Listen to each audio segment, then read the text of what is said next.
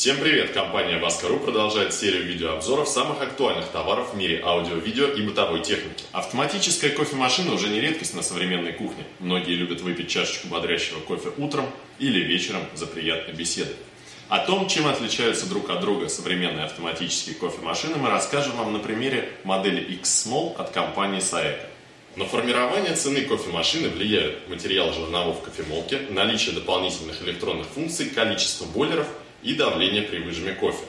Чтобы приготовить кофе, зерна надо сначала размолоть. За это отвечает встроенная кофемолка. Жернова кофемолки бывают стальные и керамические. Керамические жернова стоят дешевле, но они менее прочные.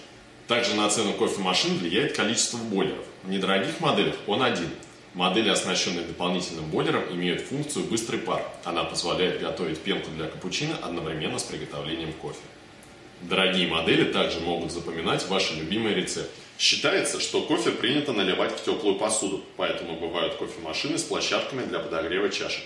Чтобы выжать из кофейного порошка весь вкус, необходимо пропустить через него воду под давлением не менее 15 атмосфер. Дорогие кофемашины, в отличие от дешевых, могут создавать такое давление на всей площади молотого кофе.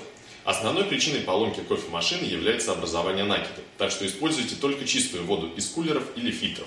Водопроводная вода не подходит для использования в кофемашине. На российском рынке присутствует огромное количество производителей и моделей кофемашин. При выборе рекомендуем вам присмотреться к признанным мировым лидерам. Швейцарским Юра, также представленным на российском рынке компаниями Bosch, Siemens, Nivona и Melita.